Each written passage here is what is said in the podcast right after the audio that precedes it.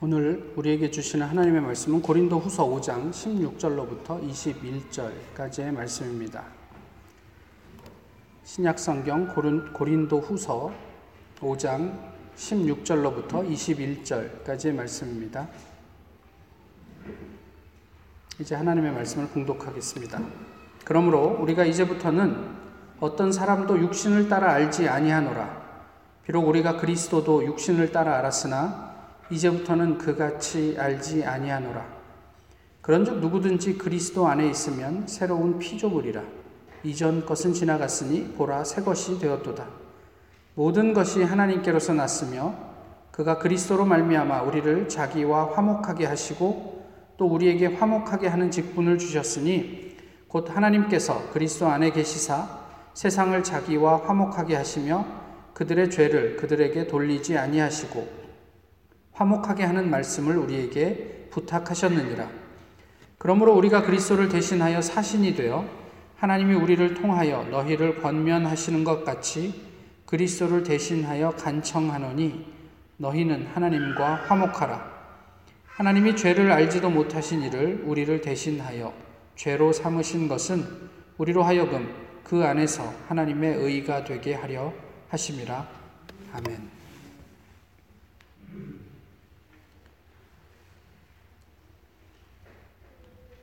한국 영화에 있어서 심심치 않은 소재가 독립운동이죠.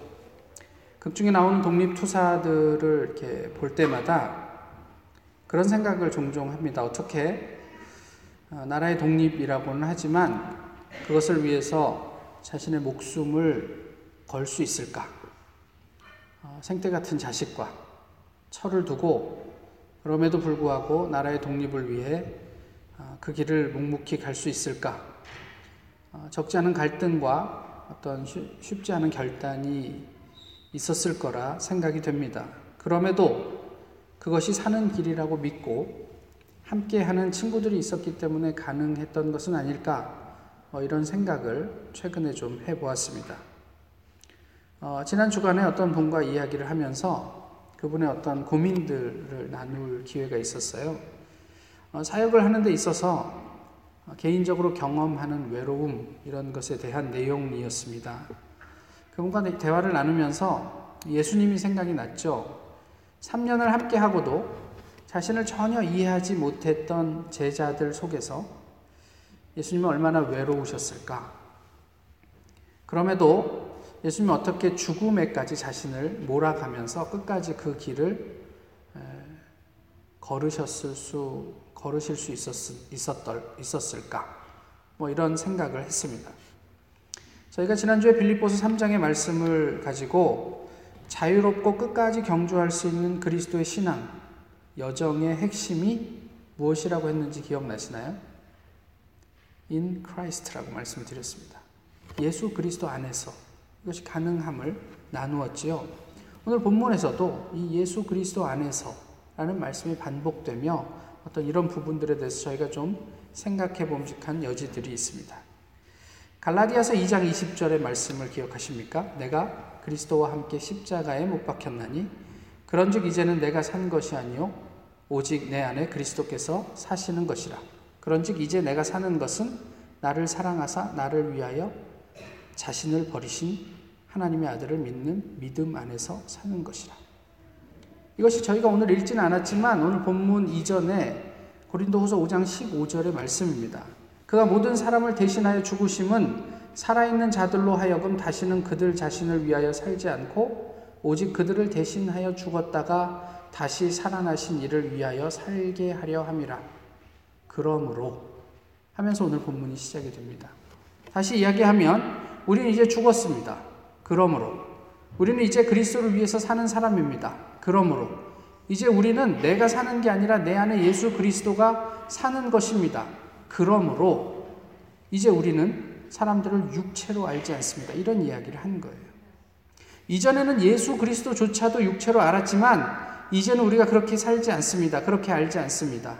그것을 17절에는 무엇이라고 얘기하냐면 새로운 피조물이다 라고 표현하고 있는 거죠. 그래서 이전까지 우리에게 의미가 있었던 이력, 스펙, 이런 것들은 이제 더 이상 의미가 없다. 지난주에 나누었던 것처럼 바울은 이것을 배설물과 같이 여긴다 이렇게 이야기를 하고 있습니다.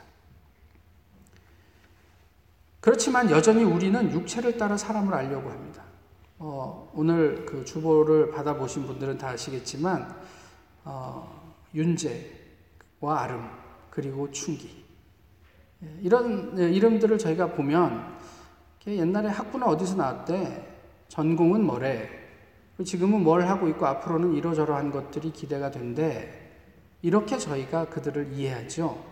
철저하게 육체로만 사람들을 이해하고 있습니다. 그들의 어떤 배경과 스펙만 가지고 이야기를 하고 있습니다. 바울은 새로운 피조물이 되고 배설물처럼 여겼던 것인데 그 스펙이 특별히 우리에게 아주 탁월한 이력이 여전히 중요한 무엇이 되고 있는 것은 아닌가 이런 생각을 하는 거예요. 어느 누구 하나 저희가 교회 안에서 당신은 예수 그리스도 안에서 새로운 피조물입니다 하면 저는 동의하지 않습니다 이렇게 얘기하실 분이 누가 있겠어요? 다 아멘 하실 수 있지요. 그렇지만 여전히 바울이 고백한 대로 우리는 그렇기 때문에 이젠 더 이상 사람을 육체로 알지 않습니다. 라고 얘기하는데 저는 여전히 그렇게 육체로 알고 있는 것 같아요. 바울도 스스로 고백하듯이 예전에는 우린 예수 그리스도도 육체로 알았습니다. 라고 하는데 어쩌면 더 문제는 우리는 여전히 예수 그리스도를 그 육체로 알고 있는 것은 아닌가 싶은 거죠. 그 무슨 이야기인가 하면 그 가룟 유다가 그렇게 이해했던 것처럼 유다는 예수님 무엇으로 이해했냐면 정치적인 해방자로 예수님을 이해했잖아요. 그리고 예수님이 그런 분이 될 수 있도록 끊임없이 예수님 뒤에서 예수님을 조정하려고 했습니다. 이렇게까지 하는데 당신이 그렇게 안 움직여? 라고 하면서 그런 어떤 그, 그 예수님에게 뭐 직접적으로 어, 이야기는 하진 않았지만 그런 암묵적인 푸쉬가 있었던 거죠. 근데 우리에게도 그런 부분들이 목격이 되는 거예요. 예수님에 대해서 자신이 기대하는 바를 예수님이라고 생각을 하고 그것을 충족시키는 하나님을 끊임없이 추구합니다. 그리고 그런 하나님이 되어달라고 우리는 요구해요. 예를 들면 이런 거죠. 병을 고쳐야 하고, 지혜를 주셔야 하고, 또 성공과 평안을 매게 하셔야 되고, 또 전능자답게 권세를 누리게 해줘야 예수님이지, 저희는 그렇게 생각을 하는 거예요. 내 맛대로, 내 입맛대로 그렇게 움직여 주셔야지 전능하신 분이지, 그것도 못하시면 무슨 전능자야? 라고 저희는 예수님을 이야기하죠. 그리고 그렇게 예수님을 기대하고, 우리는 그런 예수님을 믿고 있습니다. 근데 성경이 분명히 이야기하잖아요. 예수님이 처음 시험 받으실 때, 예수님은 돌로 떡을 만드실 수 있는 분이었지만 만들지 않으셨어요. 예수님은 기적을 그 유발하실 수 있었지만 예수님 유발하지 않으셨어요. 온 세상의 권세를 다 틀어주실 수 있는 기회가 있었지만 예수님은 그것을 물리치셨단 말이에요. 저희는 다 잘 알고 있죠. 예수님은 돌을 떡으로 만드시는 분이 아니고 기적을 유발하시는 분이 아니고 세상 권세 앞에 머리를 숙이는 분도 아니다. 세상을 추구하는 분이도, 분이 아니다 라는 것을 알지만 우리가 아는 것과 또 우리가 믿고 있는 것 사이에는 상당한 거리가 있는 것처럼 보여지는 것은 오해입니까? 아니면 팩트입니까? 오늘 본문의 말씀대로 새로운 피조물로서 우리가 경험하고 있는 새 것, 이것은 무엇인지가 궁금해요. 저희는 끊임없이 5장 17절의 말씀을 외우고 듣고 있습니다. 누구든지 그리스도 안에 있으면 새로운 피조물이라. 이전 것은 지나갔으니 보라, 새 것이 되었도다. 아멘. 그런데 성경에서 말씀하시는 새로운 피조물로 새 것이 된 것이 우리가 어떤 경험을 근거로 그렇게 이야기하고 있느냐 하는 말이에요. 이전과 비교해서 내가 새로워진 것이 무엇이 있느냐는 말이에요.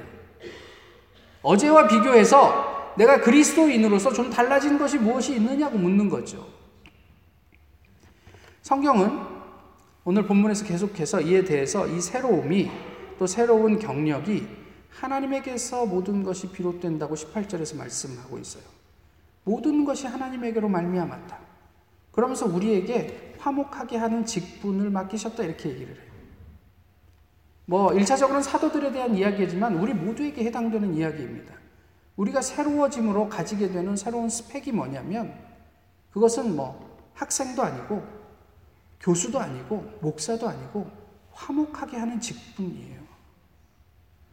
저는 이 자리에서 목사로서 그 화목하게 하는 직분을 감당할 수 있는 역할을 하는 거고 또 찬양팀장은 찬양팀장대로 찬양을 인도하면서 하나님과 화목하게 할 수 있는 직분을 감당하는 거예요. 우리 모두가 같은 스펙을 가지고 하나님 앞에 서 있다. 이렇게 얘기를 하고 있는 거죠. 화목이라는 직분. 근데 거기에 무엇이 되냐면 그리스도를 통하여 이렇게 돼 있잖아요. 우리가 기대하는 것이 충족되지 않아도 또 우리가 요구하는 뭐 병이 낫거나 취직이 잘 되지 않아도 하나님과 화목하십니까? 이게 오늘 본문의 초점이에요. 하나님 우리의 모든 소원을 들어주실 수 있는 분입니다. 아멘. 동의합니다. 그런데 오늘 본문의 초점은 그럼에도 불구하고 내 원하는 대로 그것이 이루어지지 않았을지라도 우리는 하나님과 화목합니까? 를 묻고 있는 거예요. 왜 그렇죠?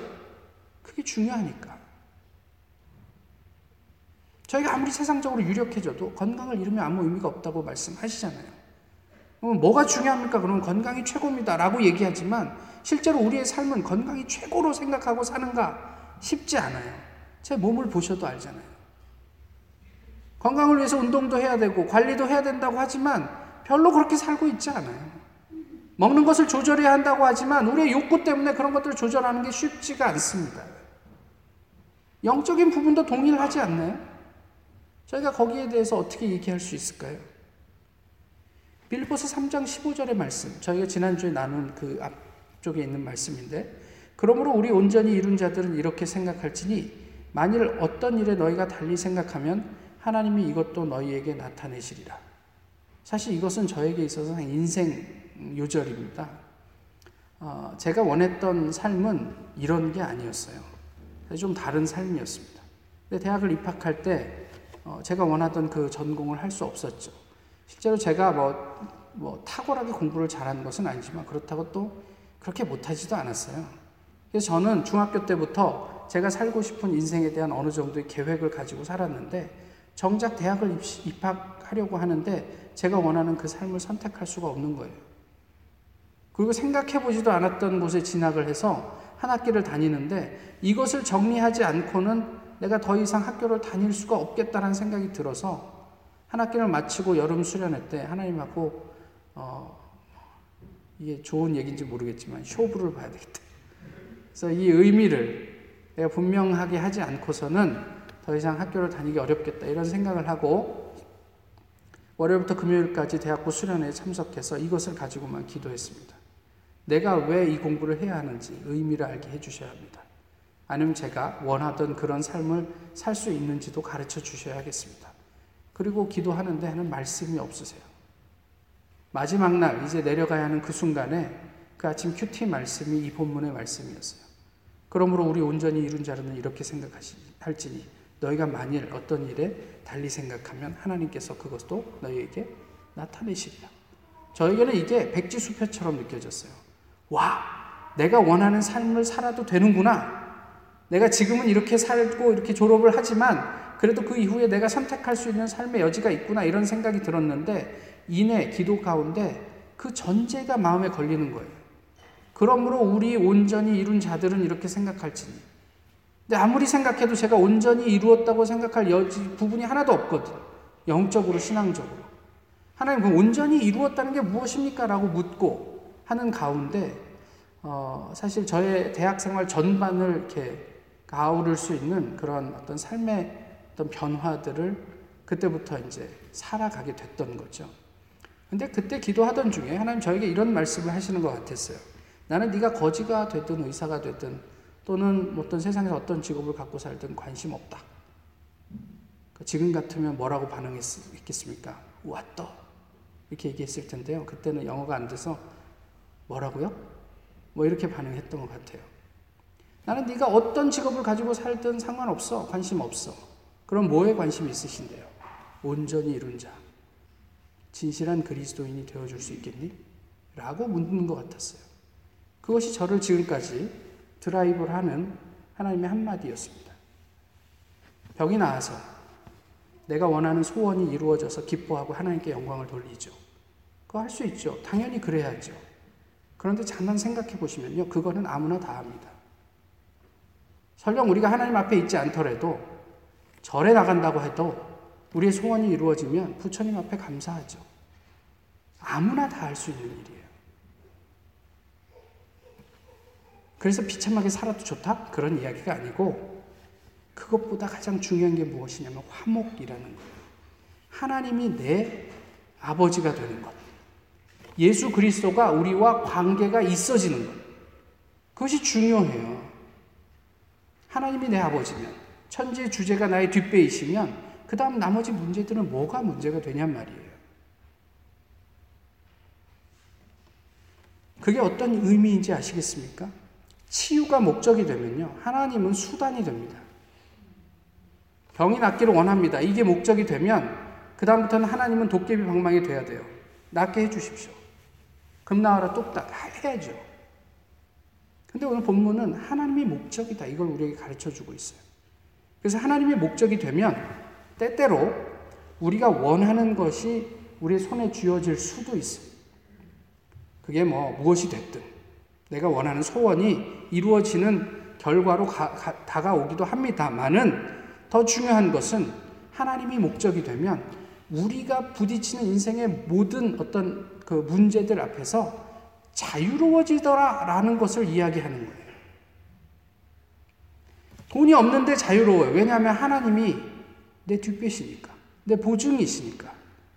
내가 좀 연약한데 자유로워요. 왜냐하면 하나님께서 건강의 근원이시니까. 내가 좀 아무것도 뭐 이렇게 할 수 없는 연약한 사람인데 자유로워요. 왜냐하면 하나님께서 필요할 때 성령으로 내게 할 일과 말씀을 주실 것이니까. 그렇게 하나님의 목적이 되면 자유로워지는 쪽으로 가더라. 그래서 하나님과 화목하라. 이런 얘기를 하는 거예요. 그러므로, 이건 20절의 그러므로입니다. 그것을 경험한 우리도 그리스도처럼 화목의 말씀을 전한다. 이게 사도들의 고백이에요. 뭐, 다른 걸 전하지 않아요. 내가 어떤 사역을 한 사람인 줄 알아? 바울이잖아요. 내가 얼마나 유력한 사도인 줄 알아? 내가 얼마나 유명한 목사인 줄 알아? 나의 유명함, 나의 유력함, 나의 유능함으로 사람들을 설득하는 게 아니라 그저 그냥 우리가 경험한 예수 그리스도, 화목의 하나님, 그것을 그들에게 그 경험을 그대로 들려주는 것 말고는 사도들이 하는 일이 없는 거예요. 우리도 그렇게 한다. 왜냐하면 제일 중요한 게 구원이기 때문에.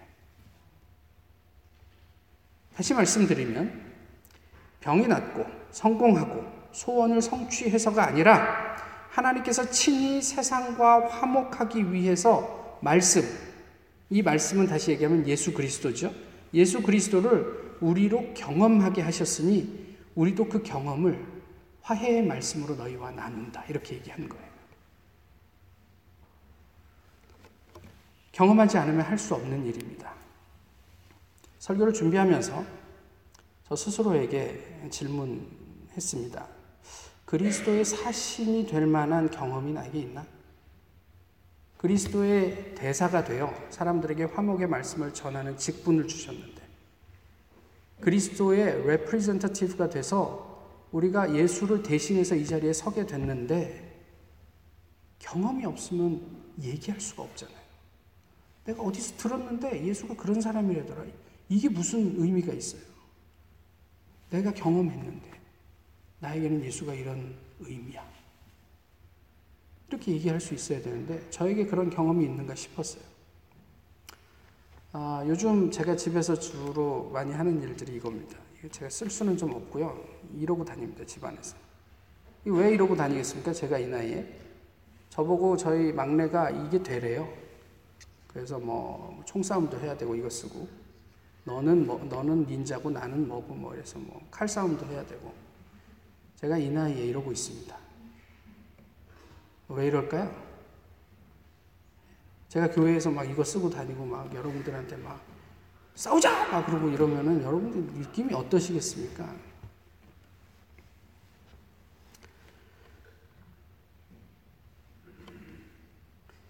지난 주간에 한 번은 저희 막내가 이제 자려고 샤워를 하고 있는데 저도 저녁 때 약속이 있어서 준비를 하려고 저희 그, 그 욕실에 들어갔더니 막 이렇게 이러고 저를 쳐다봐요.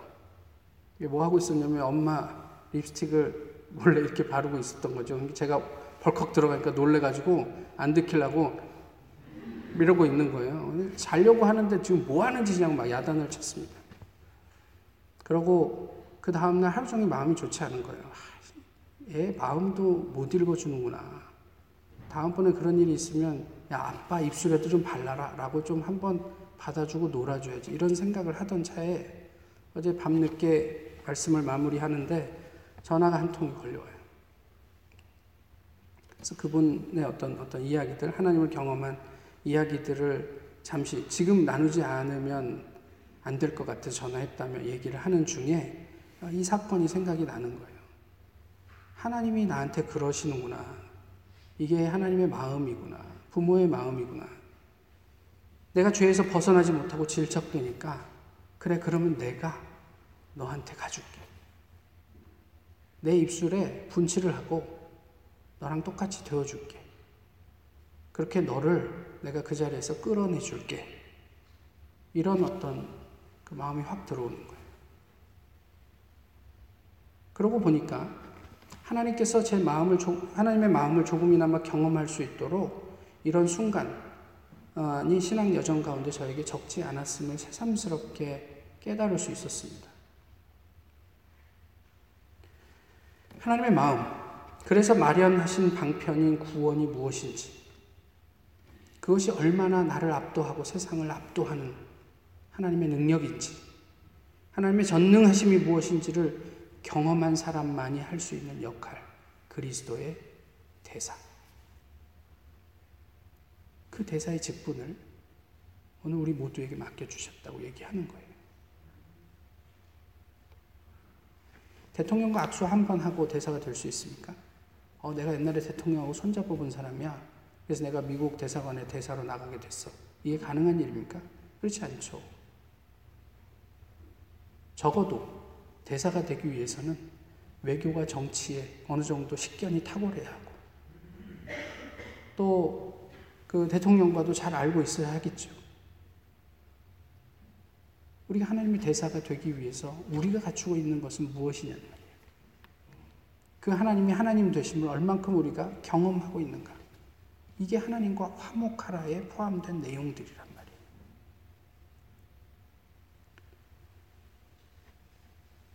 화목 하나님과 화목하십시오.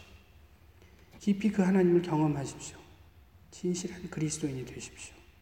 그러면 그런 사람이 우리 육신의 배경을 배설물로 여길 자유를 가지게 됩니다. 그런 사람이 어떤 형편에서도 차족할 수 있겠죠. 우리가 뭐 비천해야 된다. 뭐 청렴하게 살아야 된다. 이런 얘기가 아니에요. 우리는 청렴하게 살아도 비참하게 살아도 존귀하게 살아도 부하게 살아도 하나님 앞에서 일체의 비결을 가지고 있는 자유인입니다. 이렇게 살아야 한다 이런 건 없어요. 어떻게든 사십시오.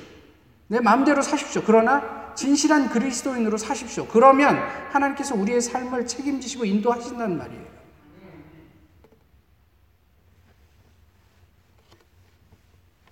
이런 사람이 하나님의 의와 신실하심이 통용되고 작용하는 영역 안으로 들어오게 되죠.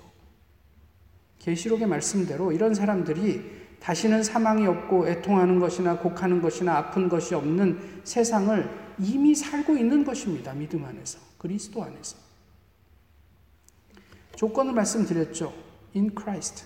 그리스도 안에서. 그리스도 안에 있는다는 것은 그리스도가 내 안에, 내가 그리스도 안에 있는 것을 이야기합니다.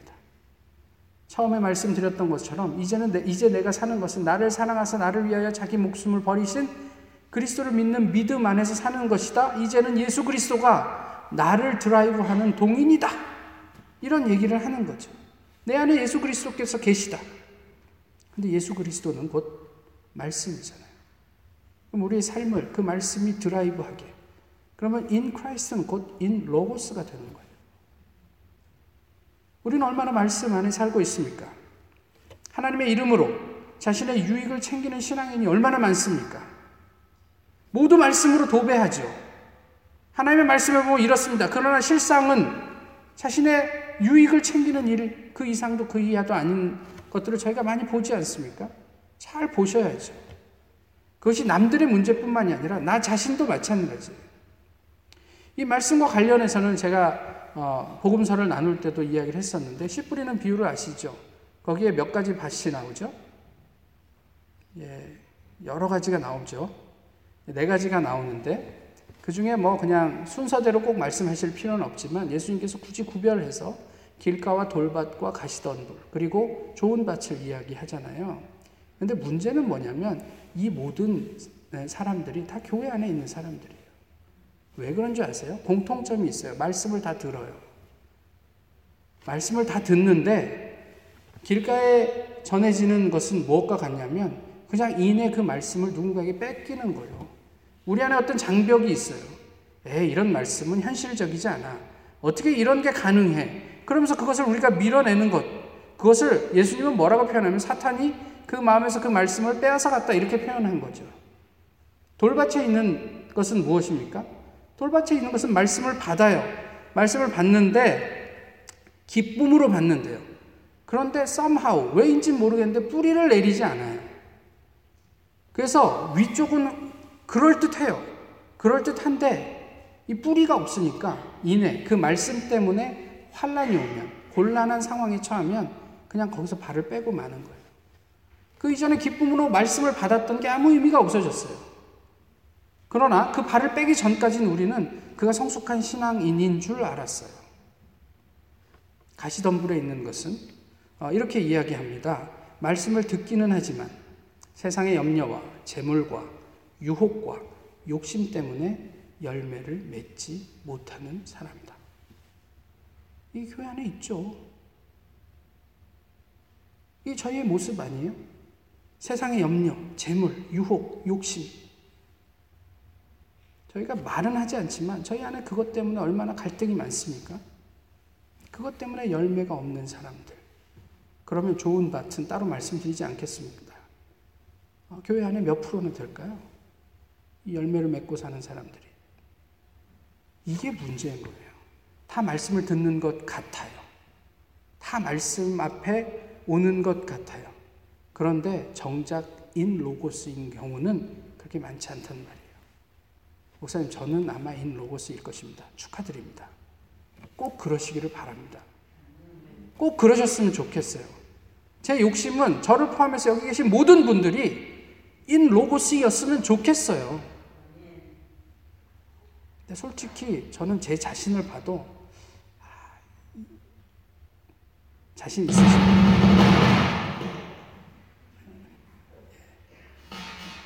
자신 있으십니까? 그리스도 안에 있는 것은 말씀을 저희가 가운데 잘 홀드하고 잘 킵하고 말씀 때문에 부딪히는 세상과의 가치 앞에서 담대하게 직면할 수 있는 용기 그리고 세상의 염려와 재물과 유혹과 욕심으로부터 아까 말씀드렸듯이 점점 자유로워지는 것을 의미합니다. 내가 지금 100% 자유로워야 한다. 그러면 다 절망이에요. 근데 우리가 예수를 믿으면 믿을수록 새로워지는 경험은 아, 내가 작년보다 좀 더 자유로워진 것 같아. 내가, 내가 10년 전보다 분명히 이런 부분에 있어서는 좀 더 자유롭게 변한 것 같아. 라고 고백할 수 있는 것, 그것이 in logos in Christ란 말이죠. 쉽지 않은 일이지만, 또 웬만한 경험으로 감당하기 어려운 일이지만, 그럼에도 불구하고 우리는 어떤 열매를 기대하고 보고 있는지 꼭 한번 고민하고 돌아볼 수 있으면 좋겠습니다. 아, 아마도 오늘이 마지막이 되지 않을까 싶은데 어, 유럽 여행과 관련된 이야기의 마지막 어, 저를 포함한 세 명의 목사가 모여서 이제 두 분은 다 쉬운이 넘었잖아요. 그러니까 이제 은퇴한 다음을 고민을 하더라고요. 그러면서 이제 묻는 거예요. 당신은 은퇴한 다음에 대책이 뭐야? 근데 그 다른 한 분은 내가 옛날에 직장 생활 하면서 이렇게 운 좋게 주택 청약을 했는데 당첨이 돼서 은퇴한 다음에 살 집은 있어. 저한테 물어보길래 저는 아무 대책이 없지만 그래도 살 집은 있는 것 같아요. 앞으로 한 20몇 년 동안 갚아야 될 돈이 있기는 하지만. 그랬더니 이제 마지막 한 분이 아, 나는 집도 없는데 배신감 느끼네. 막 이런 이야기를 하면서 집이 있어서 좋겠다. 뭐 이런 얘기 하, 더라고요 저는 아직 쉬운이 되지 않아서 그것이 그렇게 피부에 와닿지는 않은데 어쨌든 그런 이야기들을 나누었습니다. 그런데 그러면서 곰곰이 생각해 보니까 지금 이 순간에 아무런 조건 없이 하나님 때문에 그 모든 것들을 포기할 수 있을까라고 하니까 그 쉬울 것 같지 않은 거예요.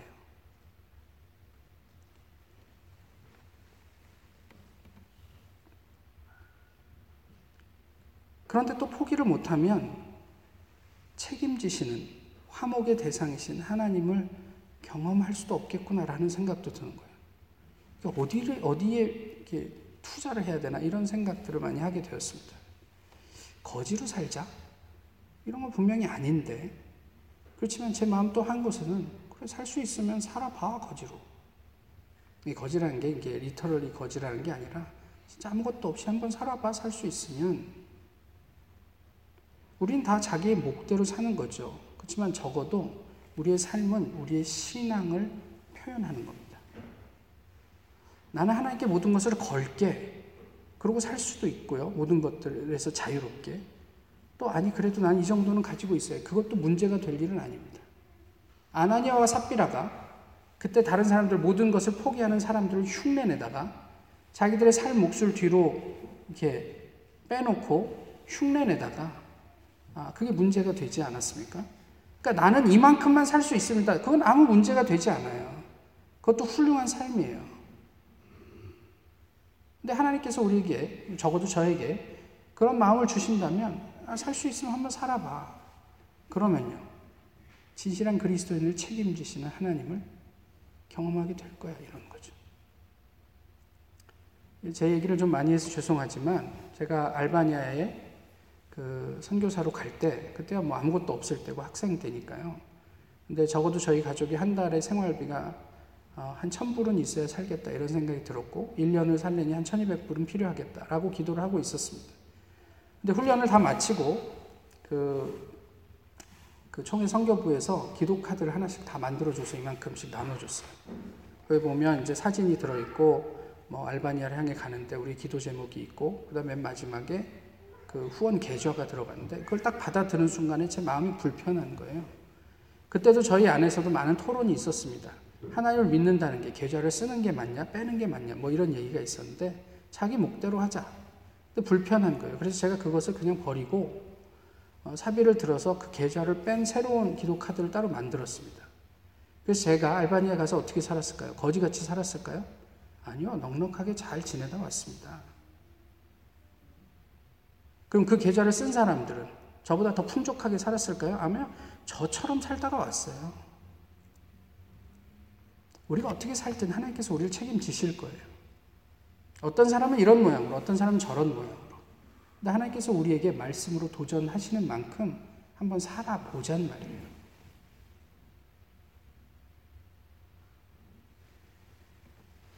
주 안에 사는 사람은 반드시 하나님이 책임지실 것입니다.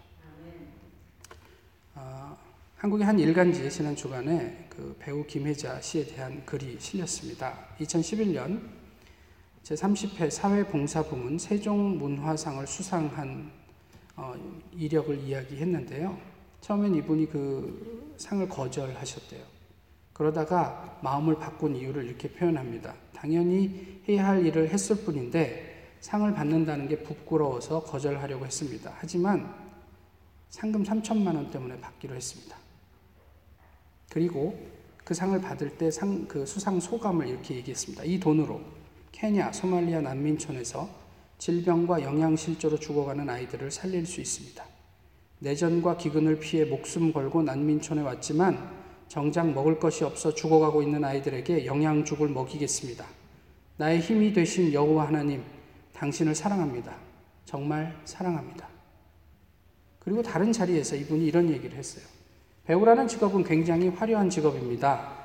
나의 진정한 내면이 아닌 어떠한 겉모습과 연기력을 보여주는 직업이기도 합니다. 그러면서 진정한 나를 찾지 못했습니다. 그러나 연기에서 찾지 못했던 진정한 나를 봉사와 나눔을 통해 찾게 됐습니다. 내가 뒤늦게 발견한 삶, 그것이야말로 한편의 아름다운 영화였습니다. 나는 지금 나 자신이 더 행복해졌음을 느낍니다. 그러면서 삶에서 더 자유로워지고 내가 만난 가난하지만 영원히 아름다운 이들의 눈망울이 고스란히 제 마음속에 담겨지게 됐습니다. 내 삶은 변했습니다. 더 많이 웃게 됐고 홀로 있을 때도 진정한 의미에서 나 홀로가 아니었습니다. 삶이 한낱 꿈에 불과하다지만 그럼에도 살아서 좋았습니다. 저는 매일 죽음을 준비하며 삽니다. 영정 사진도 준비해 놓았죠. 임종의 순간에 얼마나 소유했고 성공했느냐가 아니라 얼마나 사랑했느냐로 평가받고 싶어요. 80이 다 된 노구를 이끌고 아프리카를 누비는 이분의 모습을 상상하면서 in Christ가 가능하게 하시려고 죽으신 예수님의 모습이 떠올랐습니다.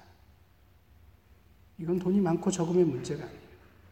나이가 많고 적음의 문제가 아니에요. 얼마나 유명한가 그렇지 않은가의 문제도 아니에요. in Christ 안에 in Christ로 사는 사람들을 하나님께서 어떻게 살게 하시는가를 보여주는 대목이죠. 만 왕의 왕이신 주님께서 왜 고초를 당하셨는지 이 사순절을 지나면서 저희가 깊이 묵상해 보셨으면 좋겠습니다. 모쪼록 이윤재, 이아름, 이충기, 박아름, 이충기, 신상원 등의 이런 누구의 이름이 아닌 in Christ로 우리 모두가 드러나는 각각의 이름과 스펙이 아닌 그냥 주님 안에 살던 사람으로 드러나는 하나님의 나라를 소망합니다. 누구든지 그리스도 안에 있으면 새로운 피조물이라 이전 것은 지나갔으니 보라 새 것이 되었도다. 기도하겠습니다. 귀하신 주님, 오늘도 주님 안에서 주님을 예배하게 하심을 감사합니다. 하나님께서 우리에게 베풀어 주신 그 화목의 역사가 얼마나 위대한지 저희가 새삼 경험하는 하루가 되게 하시고 저희의 평생이 되게 하옵소서. 그 안에서 저희도 담대하게 세상을 향해 너희는 하나님과 화목하라 외치는 주님의 백성 되게 하옵소서. 하나님께서 화목하게 하신 세상 속에 누리는 넉넉함을 저희의 삶으로 드러낼 수 있기를 소망합니다. 화목하게 하신 예수 그리스도의 이름으로 기도하옵나이다.